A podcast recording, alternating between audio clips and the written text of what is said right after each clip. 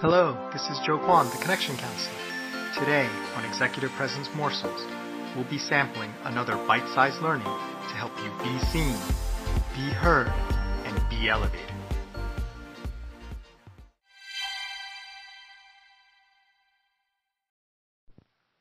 Hello, and welcome back to Ukemi Week. Ukemi, uh, loosely translated, means the art of falling. Um, it's used, it's a Japanese term used in martial arts such as Aikido, uh, or Judo or Jiu-Jitsu. Um, and today we're going to talk, uh, around Ukemi about the topic of learning the throw, right? So learning the throw. And so what that means is, uh, in Aikido especially, there's, you know, you partner up with people, and one person, uh, I will say, is called like the thrower. Right? And then the other person uh, is the receiver of the throw. So someone, you know, doing the technique and someone receiving the technique is another way to think about it. And there's this concept you hear early on in Aikido, which um, can be a little bit difficult to grasp or or even believe. Um, and I, I suppose I didn't really, really, I believed it because I'm just kind of like that. Like when I'm learning something and, and it's got like, you know, lots of history behind it. Like I, I tend to say, you know, okay, at face value, I think this wisdom is probably pretty good. However, I didn't truly understand it. It didn't really resonate with me until maybe a few years after I started training, where instead of just um, intellectually understanding it, I could actually physically believe it. Because initially it just seemed, I, I you know, it just seemed... I suppose I was a little bit skeptical and I couldn't really understand how that worked, even though if like in principle I wanted to believe it. And that principle is that you learn as much from being thrown as you do from throwing people. That receiving the technique teaches you just as much as performing the technique. And especially for people who are first starting out, that seems absurd. Right? You know, people performing the technique on you, you almost feel like a prop and you're like a practice dummy, and it's so that they can practice. And then when you switch and it's your turn, it's like, oh, this is my turn. Now I get to practice my technique. And that whole part of receiving the technique and having it executed on you, something you want to do safely, but it almost seems like, you know, it's like the value goes one hundred percent to the other person or ninety-nine percent to the other person and one percent to you, right? Like you think that your whole value of what you learn to do happens from the actual throw, and why would it be any different? And I remember um, one day, uh, I think it was ikkyo, which is like the first technique. It's it's kind of like um it's kind of like an arm immobilization technique, and I just remember someone was doing that technique on me, and I could feel as they were doing the technique things that were working for them and things that weren't working. So I felt moments during the technique, right? The technique happens over, you know, three or four seconds maybe, where they just felt like so not solid. And I felt like if I really wanted to, I could give them a hard time. And then I felt at other moments, and maybe with more senior students, where like I felt like I was totally powerless. Like there was very few gaps that I could sort of try to do something to get out of that. And so what that taught me was other people are probably feeling that about myself. And it also taught me where the different gaps might be.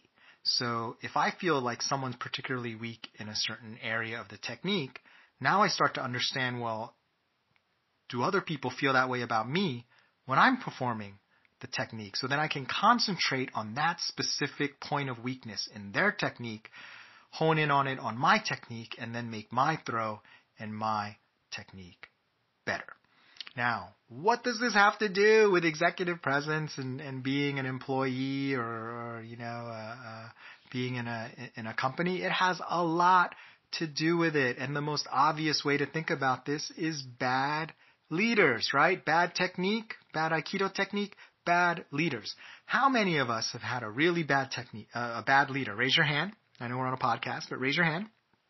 Where you've had a horrible leader and you've sworn, I am never going to lead like that. When I have my own team, I am going to make sure I don't do that. Raise your hand. I'm raising my hand if you've ever done that or felt that.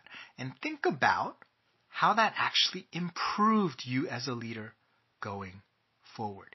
You received that technique. You learned just as much by being led about how to lead well as a leader. And that is why learning the throw is not just about learning the throw. It's also about learning how to receive the throw, and how learning to lead is not just about taking a training about all the great things leaders do. It's also about being able to be led and feeling and trusting yourself as to what's working for this leader, what's not, and then remembering that and applying that in the future to your leadership.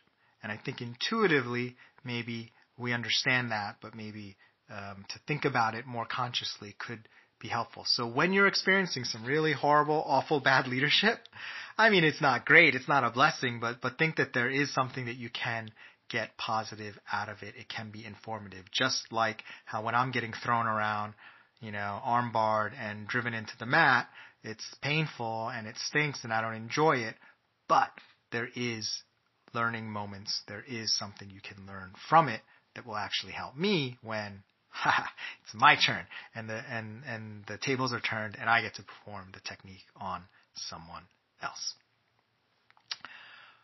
Well, thanks for listening to Executive Presence Morsels. This is Joe Kwan, the Connection Counselor. Remember, it's not what you say, do, or wear. It's how you make people feel that generates executive presence. Nothing else matters.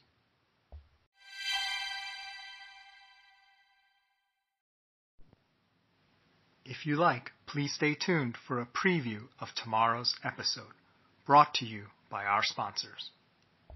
Another day is here, and you're ready for it. What to wear? Check. Breakfast, lunch, and dinner? Check. Planning for what's next and how to save for it?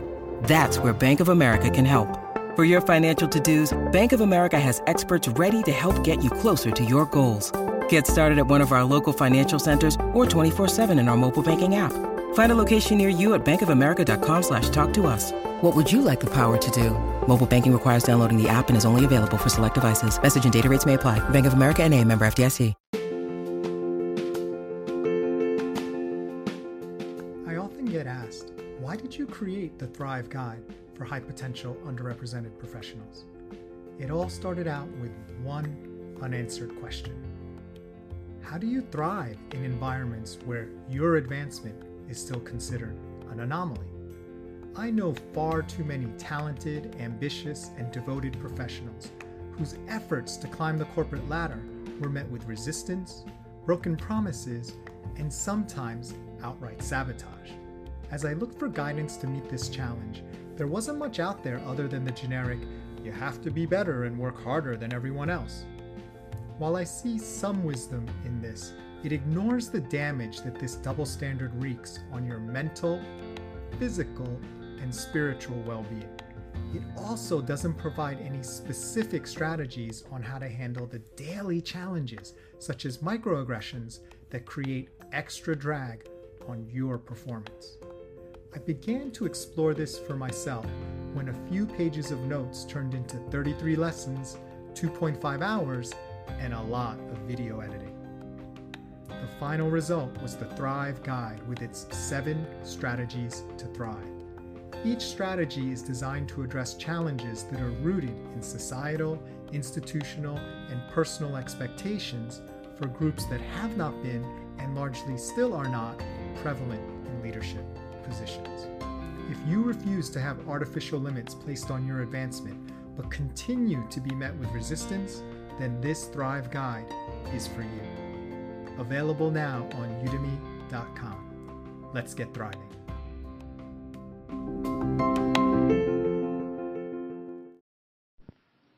Welcome to Executive Presence Morsels Ukemi Week.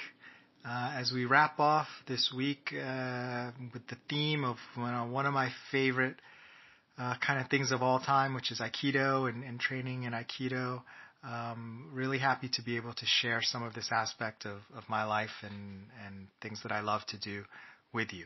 So today, for our final episode two oh five on Ukemi, um, gonna talk about, uh, I guess maybe this isn't formally Ukemi, but it's called, um, kaishi waza, kaishi waza. I don't speak Japanese, so apologies to any Japanese uh, listeners if I've uh, butchered that pronunciation.